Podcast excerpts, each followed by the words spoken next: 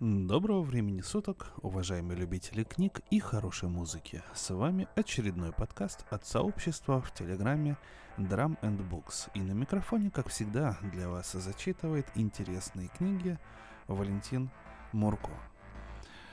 Когда речь заходит про отечественную фантастику, всегда всплывают, естественно, братья Стругацкие из нынешнего поколения. Это э, Лукьяненко, да и, пожалуй, все. Ну, возможно, у меня такой узкий круг мышления, и вы, глубоко уважаемая публика, знаете гораздо больше фантастов э, с наших просторов. Но я имею в виду таких широко известных, их не так много.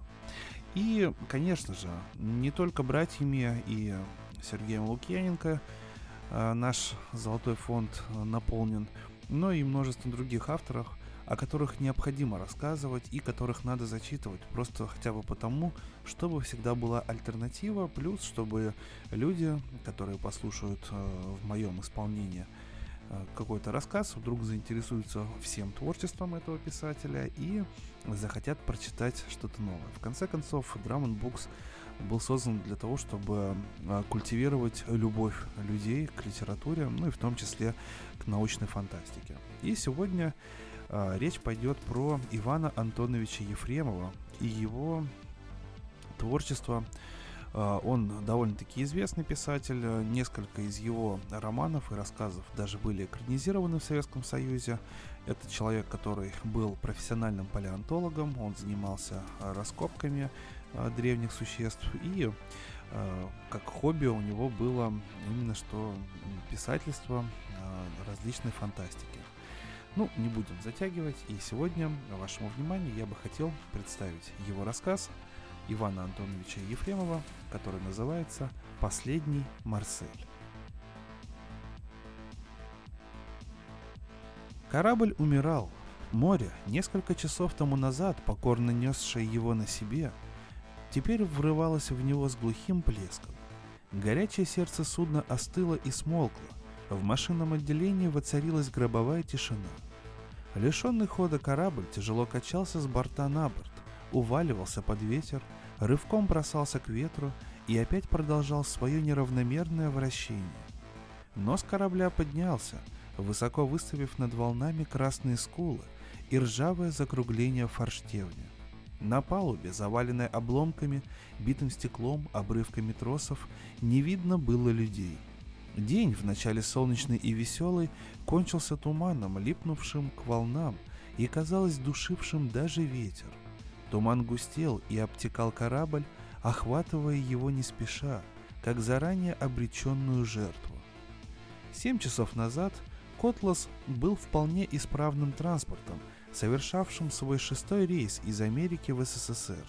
Вместе с десятком более крупных пароходов под конвоем военных судов – Котлас благополучно проделал большую часть пути, несмотря на два налета немецких бомбардировщиков. Если бы корабль мог говорить, он рассказал бы, как в солнечной синеве погожего осеннего дня появились фашистские бомбардировщики и завязался бой. Котлас, один из малышей каравана, шел в числе концевых кораблей. Грязно-серый «Юнкерс», круживший вначале над головными крупными кораблями, неожиданно отвернул и, задрав хвост, ринулся на Котлас. Зенитка бесстрашно встретила ревущее чудовище, но Котласу не повезло. Одна бомба, сокрушив гакоборт, разорвалась под кормовым подзором, подбросив судно так, что исковерканный руль на секунду повис в воздухе. Другая через полуют проникла в заднее отделение кормового трюма. Котлас, потеряв руль и винты, под угрозой затопления топок стравил пар. Громкое шипение, как тяжелый вздох, разнеслось вокруг, оповещая караван об аварии одного корабля. Начальник конвоя не счел себя вправе из-за этого задерживать весь караван. Котлас был взят на буксир кораблем охранения, раненых перевезли на другое судно, и дым от многочисленных труб закрыл горизонт впереди. Караван, развивая ход, двинулся своим путем. В течение пяти часов Оба оставшихся корабля шли спокойно, надеясь вскоре увидеть эсминец, который начальник конвоя обещал выслать навстречу, едва караван минует опасную зону. Но задул свирепый Нордвест, ветер развел волну, буксир оборвался. Вся команда Котласа, не исключая кочегаров и машинистов, кроме тех, которые во тьме трюмов боролись с проникновением воды через разбитый рецесс и туннель грибного вала, была на палубе, выбирая тяжелый перлинь буксира. Отчаянными усилиями обрыв буксира удалось ликвидировать, но перлинь лопнул вторично и почти у самой кормы буксирующего корабля. В довершение всего появился вражеский разведчик. Не успели моряки Котласа полностью выбрать буксир, как вызванные разведчиком бомбардировщики атаковали из-за облаков оба судна. Сторожевик получил две пробоины и, приняв сотни-две тонн воды, осел носом. Бомбардировщики старались уничтожить корабль охранения, справедливо полагая, что без него беспомощный Котлас все равно не уйдет. Израсходовав тяжелые бомбы, фашисты бросили на палубу Котласа лишь несколько осколочных, а затем секли оба корабля пулеметными очередями. При этом погибли капитан Котласа, боцман и несколько моряков. Некоторые были ранены. Самолеты исчезли, но поврежденный ими сторожевик больше не мог буксировать. Он сам оказался в опасном положении. Оставалось одно – уходить, пока сторожевик еще не потерял возможности двигаться своим ходом. Командир сторожевого корабля предложил затопить Котлас – но старпом парохода, заменивший убитого капитана, отказался. Вместе с ним решили остаться все не получившие ранения моряки Скотласа. Они хотели продолжать борьбу за живучесть гибнущего корабля, надеясь на скорый приход эсминца конвоя. Сторожевик ушел, взяв на борт раненых Скотласа. Море было пустынным, и таким же пустым покинутым казался Котлас, медленно дрейфовавший на Зюйт-Зюйт-Ост – Рация на нем больше не работала. Паровые донки не могли откачивать воду. Свет отсутствовал. В сущности, это был лишь холодный труп корабля, еле державшийся на воде. Но с ним оставались шесть моряков. Один из них, высокий, худощавый, осматривал рубку. Это был старпом Котласа Ильин.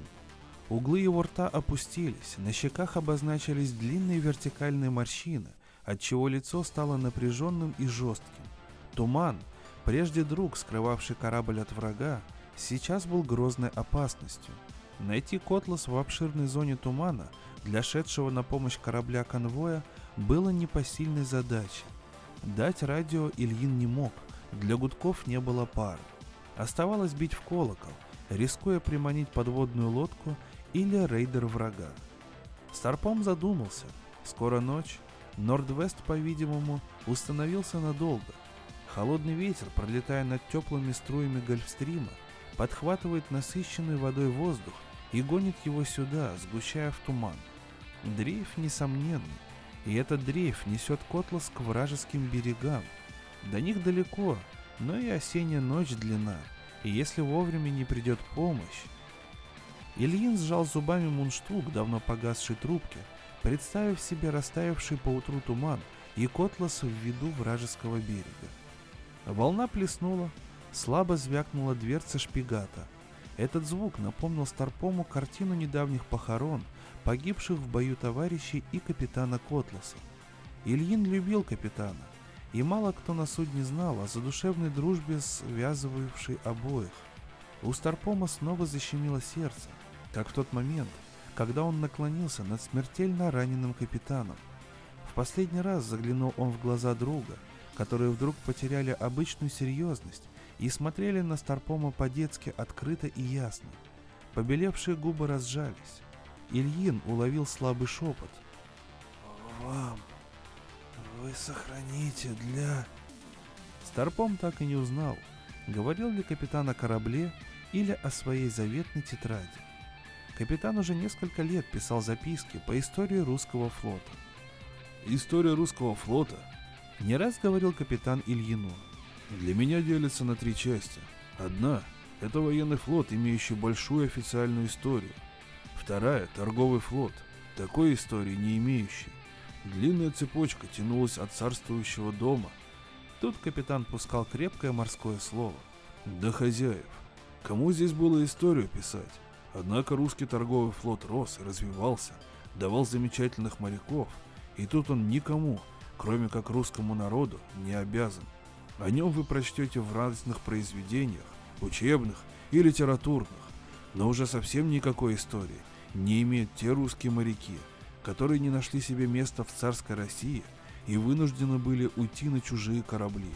Об этих подчас замечательных моряках ничего не известно. Истории своей они никакой не имеют.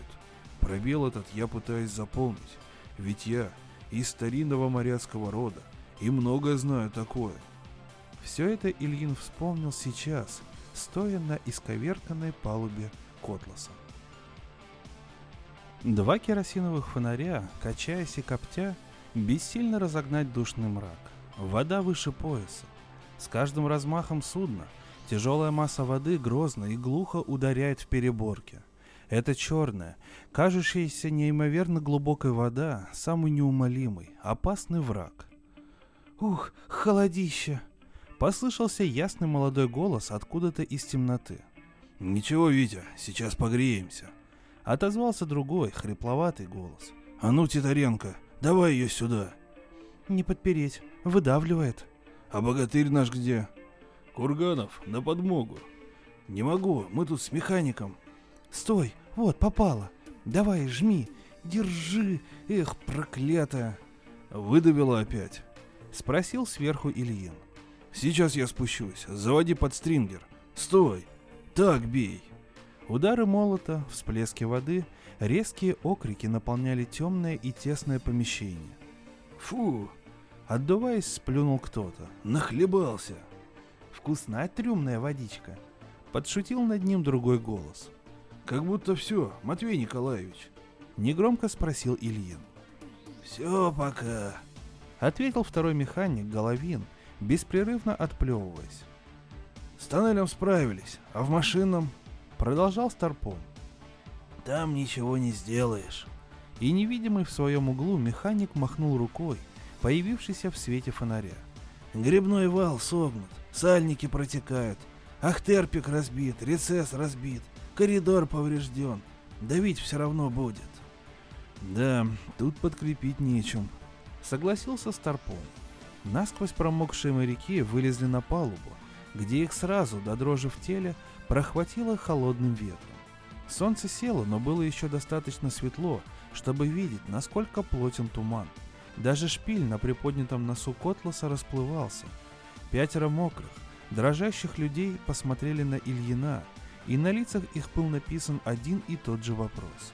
Молодое, красивое лицо третьего помощника казалось растерянным. Механик зло закусил губу, а гигант-кочегар угрюмо хмурился. Ильин предложил всем поскорее переодеться и подкрепиться, а затем поочередно дежурить у судового колокола, уцелевшего на покривившейся стойке. Это было единственное средство дать о себе знать – звонить в колокол. Делать это надо осторожно, все время прислушиваясь, и чуть что прекратить и звать всех наверх. А там как судьба заключил Ильин и, сопровождаемый своим немногочисленным экипажем, направился в каюту. «Прибавляется?» — отрывисто спросил механик. «Еще фут. Порядочно. Даже через чур». Механик вопросительно посмотрел на Старпома. «Запускайте», — распорядился Ильин. «Бензина мало, но другого выхода нет». Механик поманил рукой кочегара, и оба исчезли в темноте. Скоро к размеренным ударам колокола прибавилось пыхтение мотора. Механик кончил регулировку, любовно погладил по гладкому зеленому цилиндру бензиновой помпы. «Выручай, милая!» Слегка сконфузившись, он посмотрел на стоявшего с фонарем кочегара. Но кочегар прислушивался к звуку мощной струи воды, лившейся за борт, и одобрительно кивнул. «Маленькая, да удаленькая. Эх, хватило бы бензина!» Кочегар замолчал и совсем другим тоном закончил. «Пойдемте, Матвей Николаевич». Темная беспросветная ночь, нависшая над кораблем, тянулась медленно. Моряки собрались в каюте Старпома поближе к выходу. Сменялись дежурные у колокола, входили закоченевшие, отогреваясь приготовленной на столе стопкой. Много раз Старпом и механик спускались в трюмы измерить уровень воды – И по мере того, как шло время, приближаясь к рассвету, все меньше оставалось надежды на спасение корабля. Приток воды усиливался. Глухой стон переборок и скрип упоров говорили о возрастающем давлении воды. Если еще в помпе кончится бензин... Моряки старались не раздумывать, скрашивали тяжелое ожидание шутками и рассказами, но под конец все замолчали. В тишину едва освещенной каюты зловеще и настойчиво доносились редкие удары колокола, словно твердившие «нет, нет». Минута тишины, нарушаемой слабым тарахтением помпы, и снова «нет, нет». Кочегар вдруг смущенно улыбнулся. «Спой-ка нам, Витя!» Остальные поддержали его. Третий помощник, Виктор Метелицын, не заставил себя упрашивать. Юное лицо его порозовело и стало мечтательным, едва только пальцы коснулись гитары, которую он принес из своей каюты. Высоким, сильным голосом он запел знакомую песню. Метелицын пел, склонившись слегка на бок и подняв красивое лицо к тускло светящему фонарю. Мрак каюты, квадрат белой скатерти на столе и снаружи, в открытую дверь, настойчивые удары колокола, которые уже не казались зловещими, а как бы аккомпанимировали песни. Надолго запомнил этот предрассветный час каждый из четырех моряков, слушавших молодого помощника. Ты, Родина, долго страдала, сынов своих верных любя. Ты долго меня ожидала. Голос певца оборвался. Последняя высокая нота еще звучала в гитарной струне, когда, словно подчиняясь певцу, внезапно замолчал и колокол. Ильин быстро выбежал к дежурившему матросу Чагадаеву. «Мотор, Антон Петрович!» – прошептал матрос. Едва различимый рокот почудился Ильину. Моряки долго стояли в безмолвии ночи. Потом снова запустили остановленную было помпу. Близился рассвет, но туман не пропускал лучей солнца, и контуры судна всплывали из сумерек рассвета очень медленно. Ильин вместе с молодым помощником упорно старался определить скорость дрейфа корабля, пока после долгих расчетов не убедился, что судно за ночь сильно отнесло к Зюит-Осту и приблизило к вражеским берегам. Исчезла последняя надежда на помощь. Слишком много воды принял Котлас, чтобы долго держаться на поверхности, и слишком далеко отнесло его. Под испытующим взглядом товарищей Старпом сохранял спокойствие. Он не хотел сообщать печальные вести, прежде чем люди не подкрепятся, и с бодрым видом председательствовал за столом, чудом державшим тарелки на своей наклонной плоскости. Дневной свет после полной тревог ночи, казалось, обещал скорое появление помощи. Моряки повеселели. Вдруг Головин изменился в лице и с грохотом, двинув стул, бросился на палубу. Все замолчали, быстро поняв, в чем дело. Остановилась помпа. Это значило, что бочка бензина, присоединенная шлангом к баку мотора, опустела, и, следовательно, до гибели Котласа остались считанные часы. «Пойдемте, друзья, на палубу, на простор, посоветуемся». Эти непривычные в устах строгого Старпома слова подчеркивали наступление критического момента. Из-за крена на палубе было трудно стоять. Пятеро моряков уперлись спинами в переднюю стенку рубки, защищавшую их от ветра, и выжидательно смотрели на Ильина. Тот, сгорбившись и расставив ноги, чтобы противостоять качке, обдумывал те простые и грозные слова, которые сейчас должен был сказать товарищам. Волны заливали корму и набегали на палубу со стороны накрененного борта. Изредка корабль вздрагивал, будто по его большому телу пробегала судорога, и тогда глухо звякал маленький колокол. «Друзья, надежды сохранить корабль больше нет», Начал тихо, не поднимая головы Старпом. Через час Котлас пойдет ко дну. Мы отнесены ветром и течением к берегам Норвегии, захвачены немцами. Шлюпки разбиты. Есть спасательные плоты, но продержаться на них долго мы не сможем. А подобрать... Подобрать нас могут только враги. Значит, плен. Если выживем, прибьемся к берегу, тоже плен. Или... Старпом открыто взглянул на побледневших товарищей. Механик зябко вздрогнул. Ему представился клочок грязной земли, обнесенный колючей проволокой, а за ней толпа измученных, исхудалых людей с погасшими глазами. Нет, никогда. Словно отвечая ему, Метелицын закричал. Только не плен. И сжал рукой тяжелый автоматический пистолет. Шестеро моряков стояли лицом к лицу с невыносимой для мужественных людей судьбой погибнуть без борьбы. «Не нужно», — отстранил револьвер помощника кочегар Курганов. «Я думаю так». Кочегар ударил своим огромным кулаком по стене рубки. «В плен нам нельзя, а так умирать тоже неладно. Надо прибиваться к берегу. Высадимся и будем биться. Я уж себя меньше, чем за десяток не продам.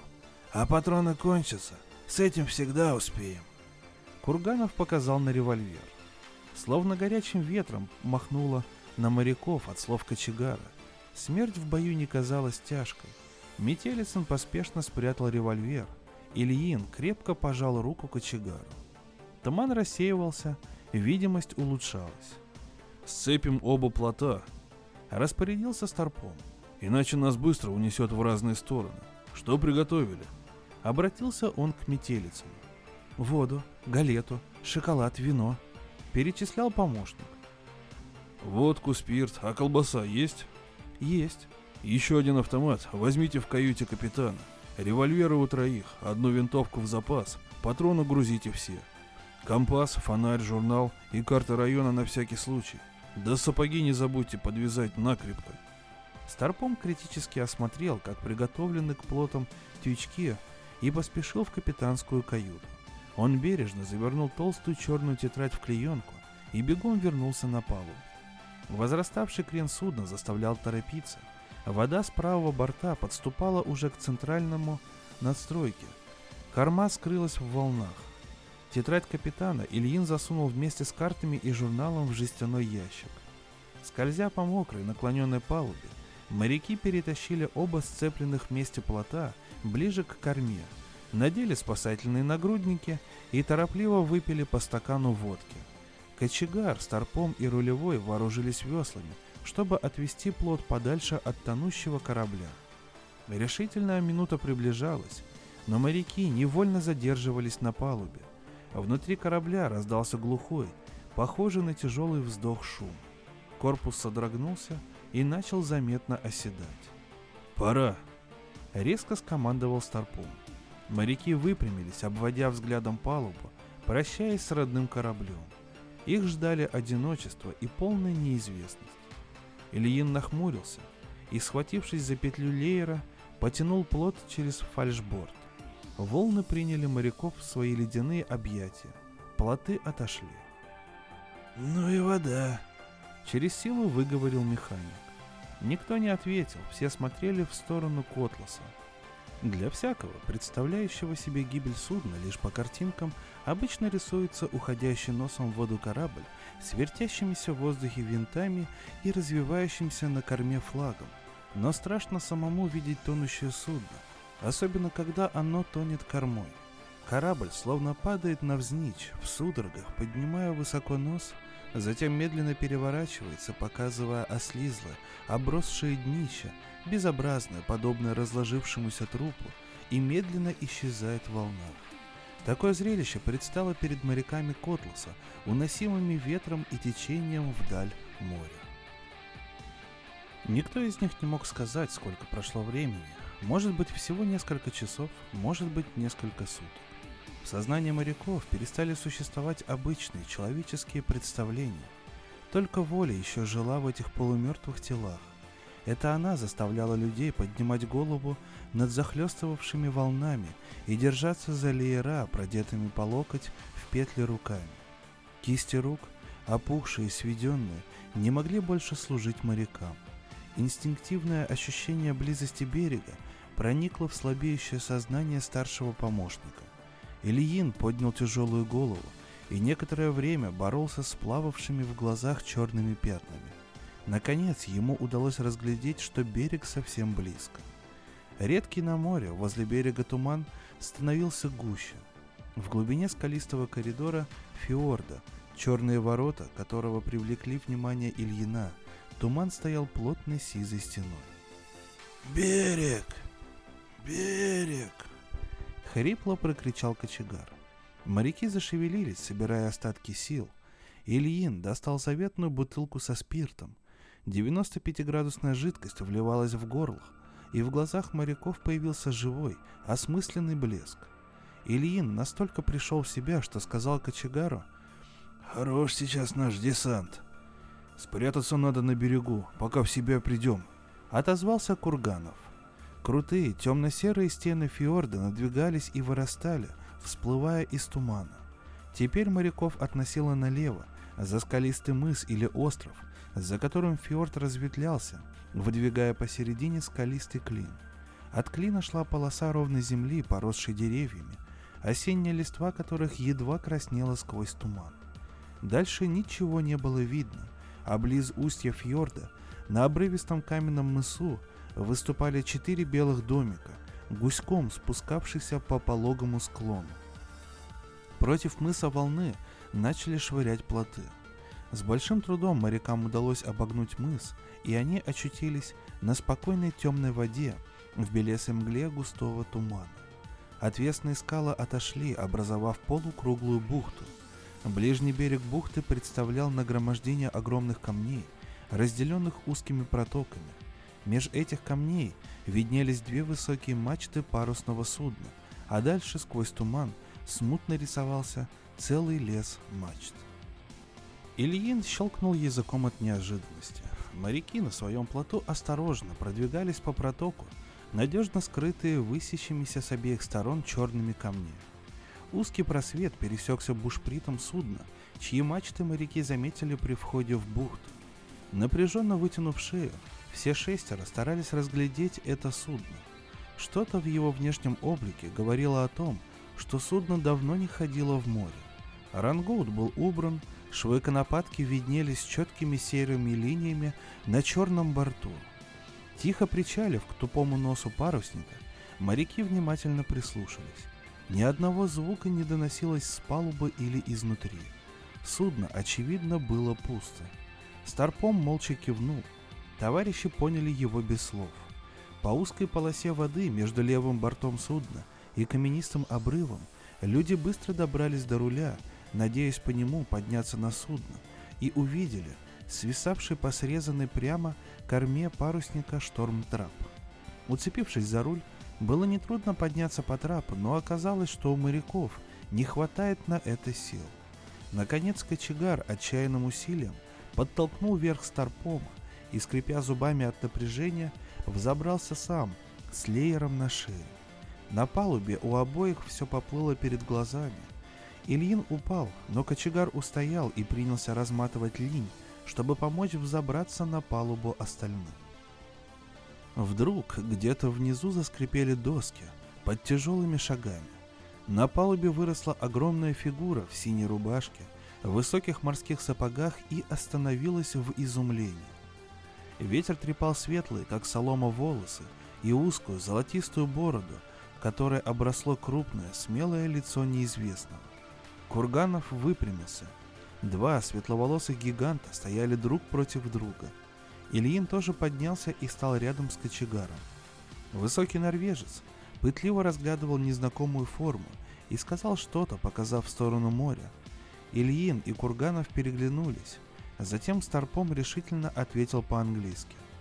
«Русские моряки спаслись с потонувшего судна». «Рашен, Рашен...» Забормотал норвежец, заметно взволнованный. Он обвел рукой вокруг фьорда и добавил, коверкая английские слова. «Немцы везде будут хватать». И сжал в кулак раскрытую ладонь. Кочегар тряхнул головой и сделал вид, что прицеливается из винтовки – Норвежец опять внимательно посмотрел на моряков.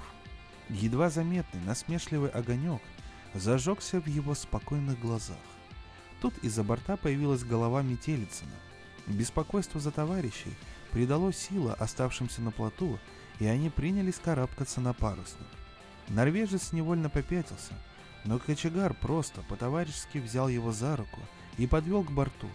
Норвежец опять забеспокоился – и произнес несколько слов, из которых одно было английское «прятать».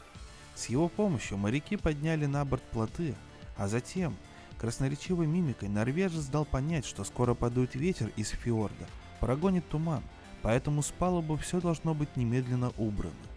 Полоты спустили в трюм.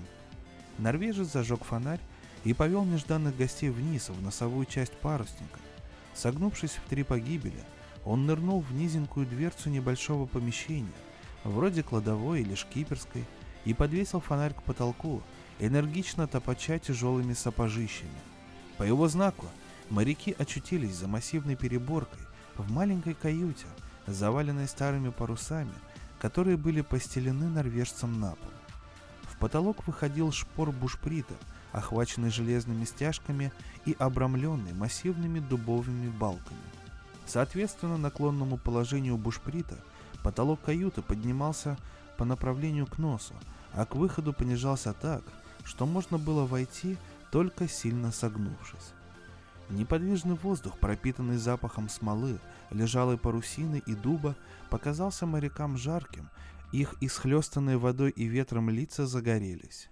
Хозяин опустился на колени и возобновил жестикуляцию, часто повторяя по-английски «Не отворять! Не отворять!» Ильин объяснил товарищам, что норвежец, по-видимому, собирается уйти и просит, чтобы русские не отворяли, если кто-нибудь взойдет на судно. Когда он вернется, он постучит к ним так. Кулак норвежца стукнул по полу дважды двойными ударами, как бьют склянки. Ильин бросил норвежцу «Ес!» и тот быстро вышел, заботливо прикрыв дверь. Моряки некоторое время молча переглядывались. Тепло помещения приятно охватывало их, туманя рассудок, клонило ко сну. «Да не пошел ли наш друг за фрицами?» Тревожно спросил механик, выразив общее недоверие, возникшее у моряков при поспешном уходе хозяина. Только кочегар энергично запротестовал. «Я первый его встретил и заглянул, можно сказать, в самую душу, когда раздумывал, треснуть ли его по башке. Нет, он моряк и смелый человек. Не будет он за фашистов, которые его родину поганят. Верить ему можно. Старпом поддержал кочегара. Деваться все равно сейчас некуда. Оружие у нас с собой. Норвежец о нем не знает. Скоро ночь. Забаррикадируемся покрепче.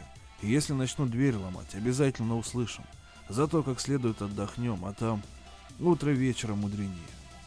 Все согласились со старшим помощником – Надежно заклинив крепкую дверь болтом и найденной тут же свайкой, моряки принялись стаскивать себя и выкручивать мокрую одежду. Невыразимое ощущение тепла, покоя и слабости овладело измученными людьми, но у них все же хватило энергии развязать тюк с оружием. Автоматы и винтовки были аккуратно вытерты и положены по три с каждой стороны. Моряки укрылись несколькими слоями парусины – и, прижавшись друг к другу голыми телами, почти мгновенно забылись крепчайшим сном.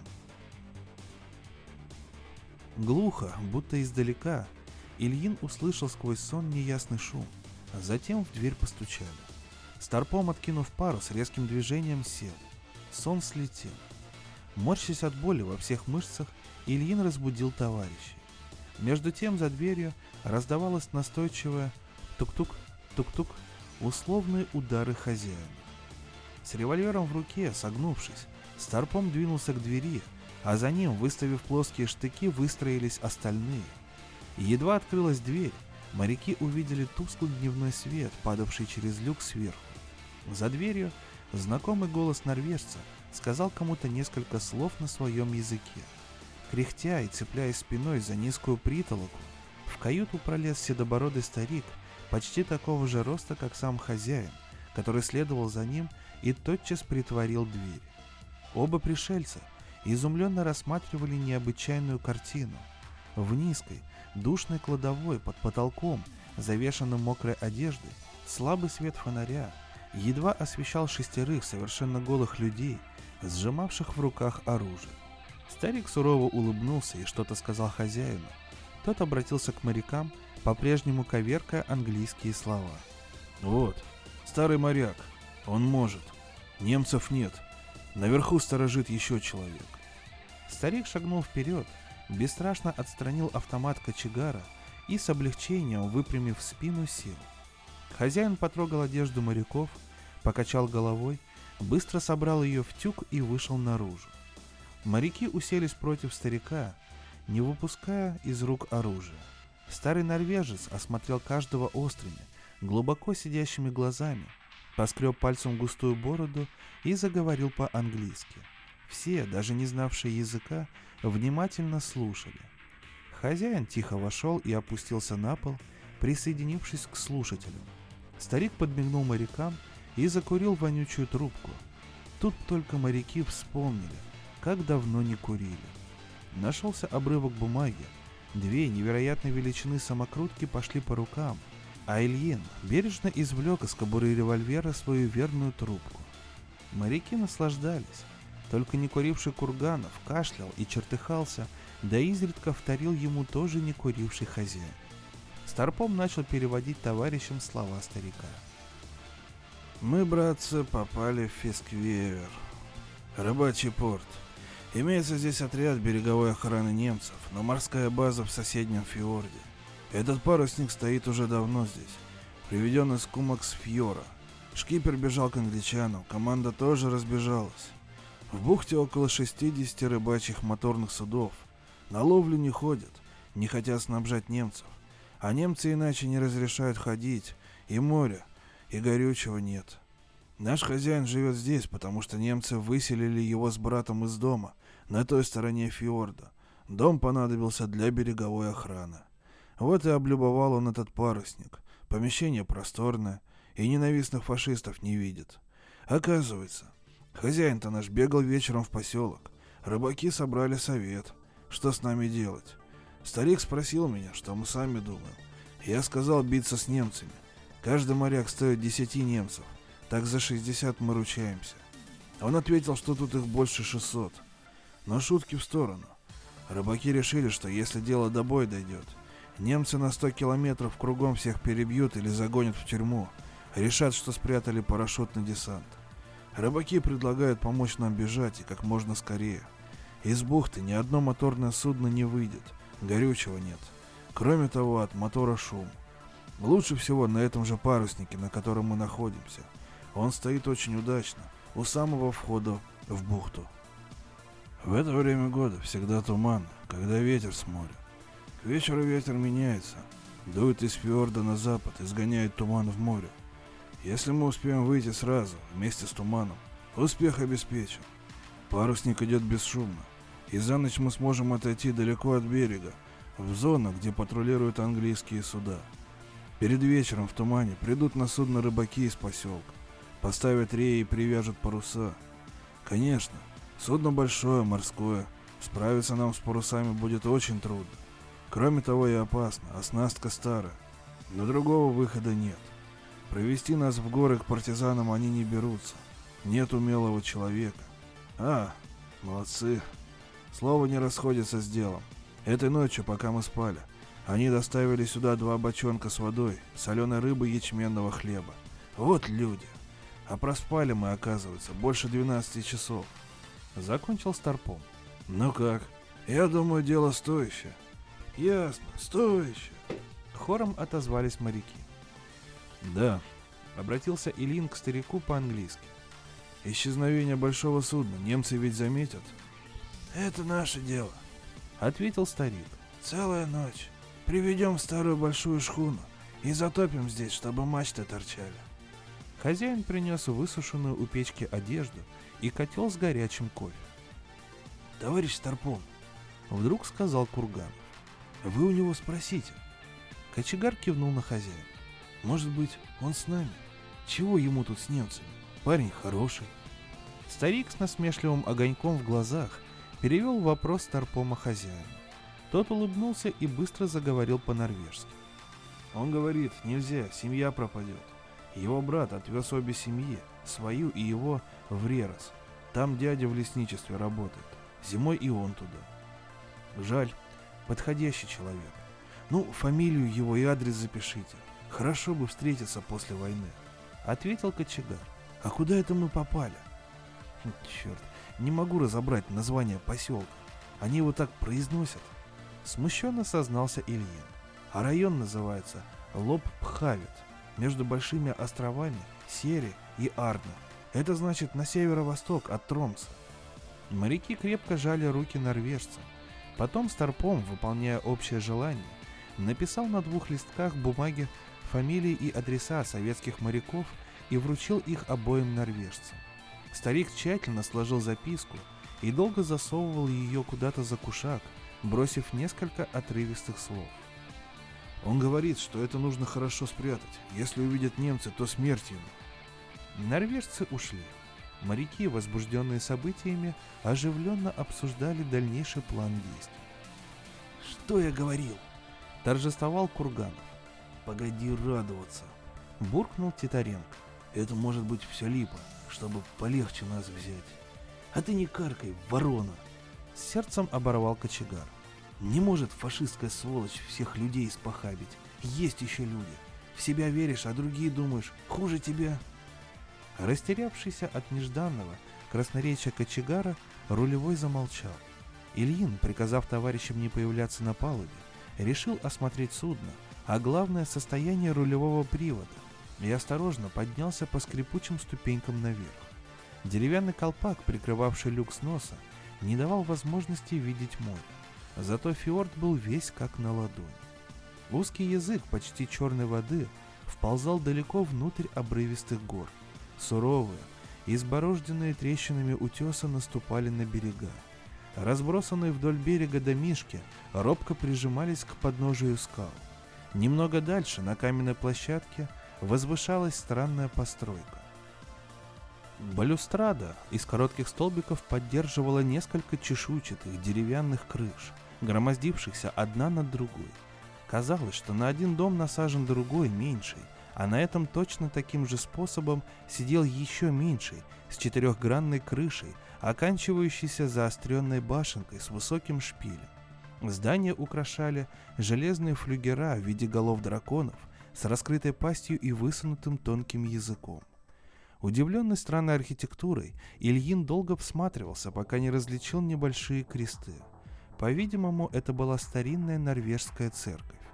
Дерево почернело от времени – и угловатая, устремленная вверх форма здания резко выделялась мрачно и угрожающе. Темные ели окружали церковь, а позади уже садились на горы белесые хмурые облака. Ильин ощутил вдруг печаль, исходившую от этой полной холодного покоя обители севера. Прячась за борт, он вылез на палубу. Высота мачт ему, привыкшему к пароходам, вначале показалась несоразмерной. Фок-мачта имела поперечные реи и, следовательно, прямые паруса. Бизань вооружена гиком и гафелем, судно было бригантиной. По обе стороны люка, только что покинутого Ильиным, стояли две лебедки для марсофалов и брамфалов. «Марсели разрезные, с лебедками. Может быть, справимся», — отметил про себя Старпом, торопясь припомнить свою парусную практику которую когда-то проходил в мореходных классах. Сложные перекрещивания тросов, то взвивавшихся высоко и казавшихся тонкой паутинкой, то спадавших с мачты вниз, на борта, на палубу, на бушприт, на другую мачту, казались совершенно непостижимыми, а ему, начальнику, предстояло управлять этим судном, командовать. Ильин поморщился и посмотрел на море. Левее бушприта Вдоль черной тени скал фьорда море в отдалении преграждалось цепью куполообразных, близко расположенных островов. Они походили на костяшки исполинского подводного кулака, выступавшие на поверхность моря. Обогнем мыс, держать правее, только миль через десять ложиться на чистый вест. Продолжал соображать Старпом. Оснастка судна все еще не давала ему покоя. Будь это шхунка, да что угодно, лишь бы поменьше и с косой парусностью. Он перегнулся через борт и прочитал надпись на носу «Свольвер». Предсказание старика-норвежца сбылось совершенно точно. Перед вечером фьорд заполнился густейшим туманом, еще более непроницаемым, чем вчера. Моряки вылезли наверх и вдруг схватились за винтовки. На палубе одна за другой стали вырастать человеческие фигуры – Скоро судно было полно людей. Норвежцы неторопливо, но не теряя ни одной лишней минуты, обтягивали такелаж, вытаскивали, разворачивали и поднимали паруса, улыбаясь русским морякам. Управлял коренастый старик, негромко покрикивавший на работавших. «Это старый капитан», — объяснил Ильину, приходивший утром знаток английского языка. Опасная работа близилась к концу. Коренастый капитан подошел к Ильину, пожал руку. «Я Оксхольм. Все готово. Паруса поставил Левентик к ветру, который сейчас подует из фьорда. Для такого положения Ри будет бакштаг. Когда ветер рванет из фьорда, бросопить Ри некогда будет. Расклепывайте якорные цепи и пошли. Да, еще. Бомбрамселя, бомбклевера. Этих парусов не ставил, они перепрели. Стаксели тоже не все. Вместо крюсь стенги стакселя мы поставили штормовой апсель. Спасибо. Ответил Ильин, когда сообразил, что нет бомб Брамселя, паруса, находящегося на той самой ужасной высоте, которая поразила его в первый момент и облегченно вздохнул. Ветер стих, слабо хлопавшие паруса повисли, время бегства подходило. Норвежцы, вытирая пот, по-прежнему молча, подружески пожимали советским морякам руки или хлопали по плечу и исчезали за бортом. Курганов обнял хозяина парусника, повторяя ему свою фамилию, пока тот не произнес почти чисто. «Курганов!» «Ветра и счастья!» Донесся из-за борта голос капитана Оксхольма. «О, ветер есть! Расклепывайте цепь! Goodbye!» Паруса, уходившие в туман, над головами моряков расправили складки. Ветер из фьорда тихо зашипел в снастях, времени оставалось немного. Кочегар вооружился заранее приготовленными инструментами и стал выбивать шпильку, расклепывая верхнюю смычку якорной цепи. Механик взялся за другую. Туман заглушал удары, но все же они разносились по бухте. С грохотом, заставившим моряков вздрогнуть, якорная цепь упала в воду. За ней другая. Едва заметный толчок прошел по судну. Медленно, почти нечувствительно оно двинулось. С увеличением скорости стал наконец действовать руль, и вовремя. Даже в таком тумане можно было различить впереди смутные контуры скалистого мыса. «Лево руля!» — тихо скомандовал Ильин, не снимая руки со штурвала. Тупой тяжелый нос едва слышно плескал о воду. Волнение сделалось попутным. Бушприд быстро метнулся налево. Титаренко, закусив губу, завертел штурвалом в обратную сторону. «Уваливается! Одерживай!» — шепнул Ильин, вглядываясь в серую стену тумана, протыкаемую бушпритом судна. К счастью, выход из фьорда был широк. Миновав мыс, Ильин повернул к северу, взял к ветру. В густом тумане судно бесшумно шло в открытый океан, покидая норвежский берег, где совершенно неожиданно для себя советские моряки получили товарищескую поддержку стольких людей. Предсказание старого капитана сбывалось. Бригантина не встретила никого. Через час она опять легла в Бакштаг на Вест и пошла заметно скорее. Старпом собрал свою немногочисленную команду, объявил, что парусную науку придется изучать на ходу и предложил пока ознакомиться с оснасткой бригантины. «Раскиньте мозгами, соображайте, как управиться в случае надобности. Шлюпочные паруса всем вам знакомы. Теперь постигайте настоящее. Вот, кстати, судно увальчиво, значит надо...» «Уменьшить парусность на фок-мачте», — быстро ответил метелица. «Правильно, хотя и невыгодно, а придется Брамсель убрать. Мало парусов у нас на Бизане. Получается неуравновешенная парусность. За это дело всем нам нужно браться, а я от руля отойти не могу, пока Титаренко не приспособится. Мы вчетвером, отозвался механик, и моряки бросились к лебедкам. Бригантина ушла далеко в открытое море и сильно качалась на крупной волне. Метелицын первым достиг Салинга и, стараясь не смотреть вниз, полез по вантам, добираясь до верхнего Брамрея. Палуба исчезла в тумане, мачта уходила далеко вниз, а брам стенга казалась чересчур тонкой. Было слышно, как она потрескивает в Эзельгофте. С каждым креном судна мачта описывала в воздухе дугу. Когда бригантина ныряла носом, мачта словно проваливалась под метелицыном, и он судорожно цеплялся за перекладины вант. Еще хуже показалось молодому моряку при подъеме судна на волну. Огромная мачта ринулась на него, словно желая ударить. Ноги ушли вперед, и он повис над палубой спиной вниз. На лбу Метелицына выступил пот, слегка мутило на непривычной высоте. Но он быстро освоился и смог рассмотреть проводку снастей, гитовых, топинантов и гординий. Общими усилиями на кофель-планках у бортов судна были разысканы ходовые концы этих снастей, правых и левых. Навалившись животами на парус и упершись ногами в зыбкие, качающиеся как люлька перта, паровые мореходы сумели справиться с непривычной задачей. Несмотря на темноту, Брамсель был убран. Ветер сильно засвежел и начал заходить, но экипаж бригантины уже немного освоился со снастями. Реи обрасопили как нужно, парусность уравновесилась, и старое судно бежало по морю со скоростью 10 узлов. Единственное, что смущало моряков, это сильный скрип и треск, исходивший откуда-то из глубины судна. «Всегда это так у парусников», — недоумевал Метелицын, обращаясь к Старпому. «Ребята беспокоятся, как бы не развалилась наша посудина». «Не знаю. По-моему, тоже что-то неладно. Вода в трюме не прибывает?» «Течет понемножку. Но что это за течь? Двумя помпами покачали и сухо». «Спущусь-ка я сам. А вы здесь побудьте», — решил Ильин. Взяв оставленный норвежцами фонарь, Старпом спустился в трюм, ступая по покрытым водой шатким доскам, проложенным поверх балласта. Громкий треск наполнял душное пространство трюма, подавляя шум моря, бившего в деревянные борта.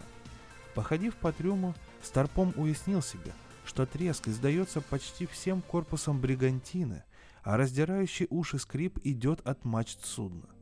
Ильин постоял и вернулся на палубу. «Неладно, конечно», — ответил он на вопрос помощника. «Черт его знает, посудина расхлябалась, да и наш стоячий такелаж, наверное, следовало бы еще раз обтянуть. Мачты пошатываются в гнездах». «Ночь как уголь. Где уж тут этим заниматься с единственным фонарем?» «Попробуйте все-таки». «Сейчас приступим». «Фонарь прихватите». «А разве он вам у компаса не нужен?» «Ох, морячок, на компас ты не посмотрел. Из котелка спирт давно уже выпит или высох. Куда ветер, туда и мы, только бы скорее уйти. А не все ли равно? Вест, Зюит-Вест или Норд-Вест. Свидание с англичанином у нас, к сожалению, не назначено. Вы бы, наверное, хотели, по всем морским правилам, в Бейдевин с переменой галсов. А как вы, дружок, вчетвером с такой парусностью управитесь? То-то. Карманная светящаяся компасишка есть и ладно. Черт, как курить хочется. Ночь шла для Ильина и рулевого в чутком выслушивании звучания ветра в парусах. Едва только шум ветра становился сильнее и звонче, оба моряка уже знали, что судно бросилось к ветру. Возросшее сопротивление штурвального колеса немедленно сигнализировало о том же. Для остальных четверых ночь прошла в беспрерывной возне со снастями – Руки моряков, привычные к работе совсем другого рода, болели, а на ладонях образовались волдыри. Утром судно встретилось с сильным волнением. Ветер стал слабее, но громадные волны росли, бросая бригантину как щепку. Ход судна сделался неровным. Паруса во время судорожных нырков тяжело хлопали. Треск и скрип усилились. Казалось, что доски палубы вибрируют и гнутся под ногами. «Развалится наша посуда», Честное слово, вот вода стала прибывать заметнее. Ворчал механик. Чего вы боитесь, Матвей Николаевич? Неуверенно возразил Метелицын. Пока прем здорово. Марсфлот это мне не по душе. Не понимаю я в этом деле. А когда не понимаешь, чувствуешь себя неладно. Как и вы, милый Витя. И механик снисходительно потрепал по плечу Метелицына. Тот вспыхнул и открыл рот, чтобы возразить, но тут раздались резкий сухой треск и оглушительные хлопки. Разорванный сразу в нескольких местах фок бил по мачте и штангам. Огромные лоскутья парусина завивались вокруг снастей, колотя бросившихся к парусу моряков. Чагадаев получил такой удар по лицу, что свалился на палубу. «Ножом! Ножом режьте гордыня!» — закричал снизу Старпом. Совет пришелся кстати. Из-под Рея взмыли белые ковры-самолеты, цепляясь за штанги, словно не желая расставаться с судном, и полетели, кружась и скрываясь, за вставшими перед парусниками валами. Новые парусные матросы во главе с боцманом Метелицыным смущенно предстали перед Старпом.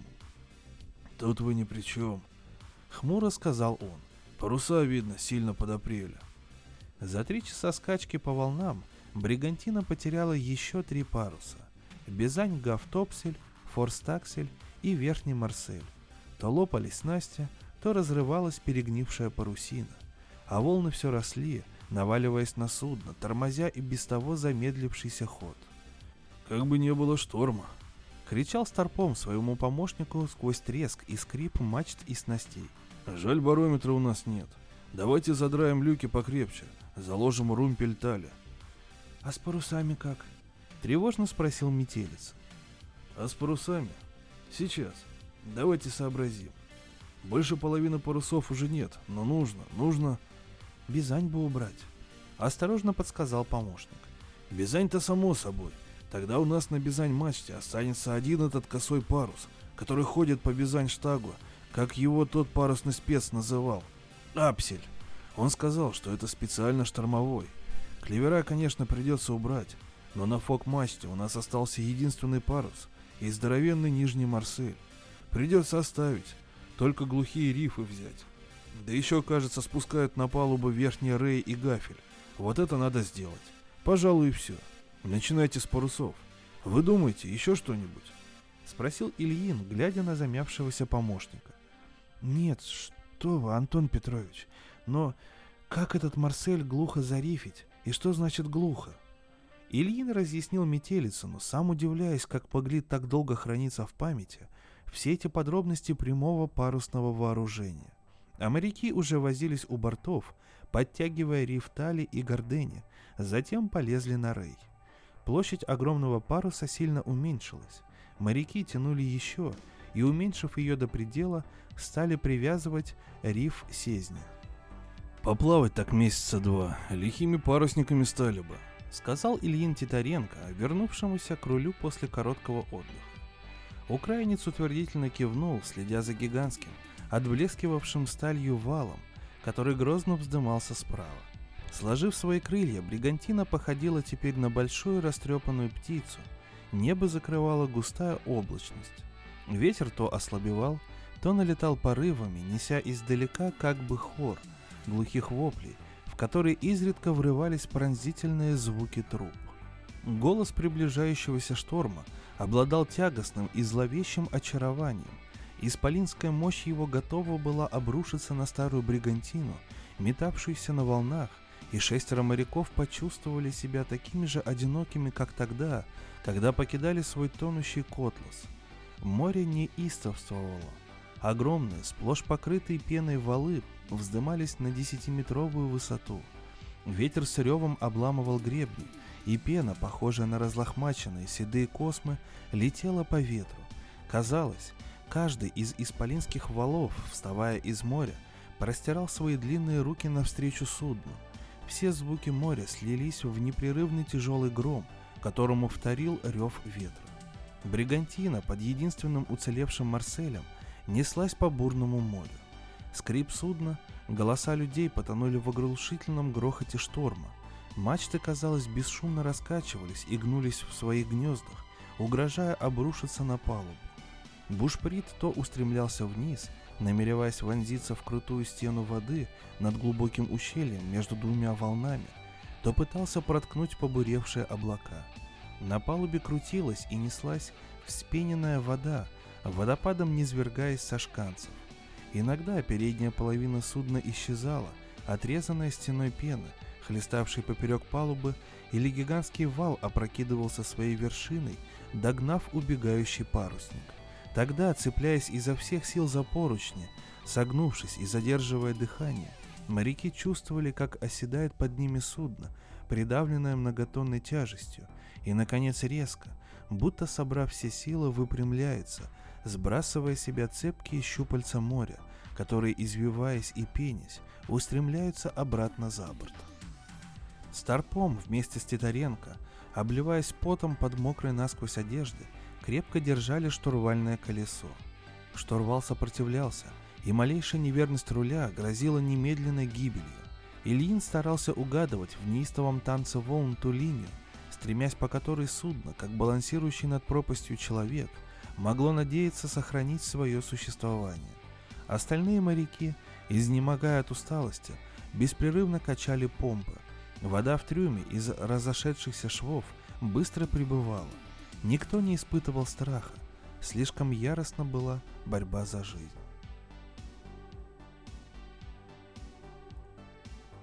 В просторной кают-компании английского крейсера «Фирлис» ярко горел свет. Большинство свободных офицеров собрались здесь, расположившись в удобных кожаных креслах. Качка изматывала, не давая возможности чем-нибудь заняться или спать. Ужасная вещь, джентльмены, быть сейчас в море. Наше патрулирование совпало с началом осенних штормов, сказал молодой лейтенант своему соседу. Ничего, скоро уйдем в базу. Откликнулся тот, не раскрывая глаз. Свирепое здесь море. Я понимаю теперь, от чего норвежцы слывут лучшими моряками в мире. Где это вы слыхали, Нойс? Насмешливо спросил другой офицер. Лучшие моряки мы, англичане. Офицеры заспорили. Настроение несколько оживилось. В кают-компанию, протирая глаза платком, вошел еще один офицер, красное лицо которого говорило о том, что он только что с палубы. Несколько голосов на перебой приветствовали вошедшего. Наконец, Кеттеринг, сменились. Мы скучали без ваших старинных рассказов. Что наверху? Бал сатаны, отвечал Кеттеринг на последний вопрос. Сейчас сам капитан на мостике. Будем поворачивать на Фордевинт. Отлично, обрадовался кто-то. А мы тут спорили, сэр. Почтительно обратился к Кеттерингу лейтенант Нойс. Ждем вашего просвещенного заключения. О чем спор? Какие моряки лучшие в мире? И что вы решили? Мнения разошлись. Вмешался заспоривший с Нойсом офицер. Я утверждаю, что мы англичане, Нойс, что норвежцы, Уотсон, что японцы, а Кольвер клянется, что лучше турок нет и не было моряков. Спор интересен, улыбнулся Кеттеринг. Но я боюсь спешить с заключением. Могу рассказать вам одну небольшую историю, произошедшую больше века назад. Потом мы обсудим все доказательства в пользу той или другой нации. Идет? Офицеры согласились. Кеттеринг уселся поплотнее в кресле, расставив длинные ноги и зажег трубку. Помолчав, он начал. Вы знаете, что я работал до войны в архиве Адмиралтейства по поручению парусного клуба. В числе других документов я обнаружил интересный рапорт полковника индийских колониальных войск Чиверленджа и сублейтенанта флота Его Величества Губерта о причинах гибели трехмачтового корабля Ост-Индской компании Фейри Дрэги в 1817 году. Этот корабль попал в большой циклон в Индийском океане. Шквал налетел так внезапно, что рангоут корабля был сильно поврежден, груз сместился в трюмах вследствие крена. Только опытность искусного капитана и героическая работа матросов вывели Фейри Дрэги из крайне опасного положения. К несчастью, шквал был предвестником страшного циклона, противостоять которому поврежденный корабль в конце концов уже не смог. Черт! Прервал свой рассказ Кеттеринг. Крейсер повалился на борт, резко выпрямился и метнулся в противоположную сторону. Слава богу, повернули. Когда разбитый корабль уже погружался в океан, возобновил Кеттеринг рассказ. С него заметили брик неизвестной национальности, шедший тоже на Фордевинт и догонявший тонущие Фейри Дрэги.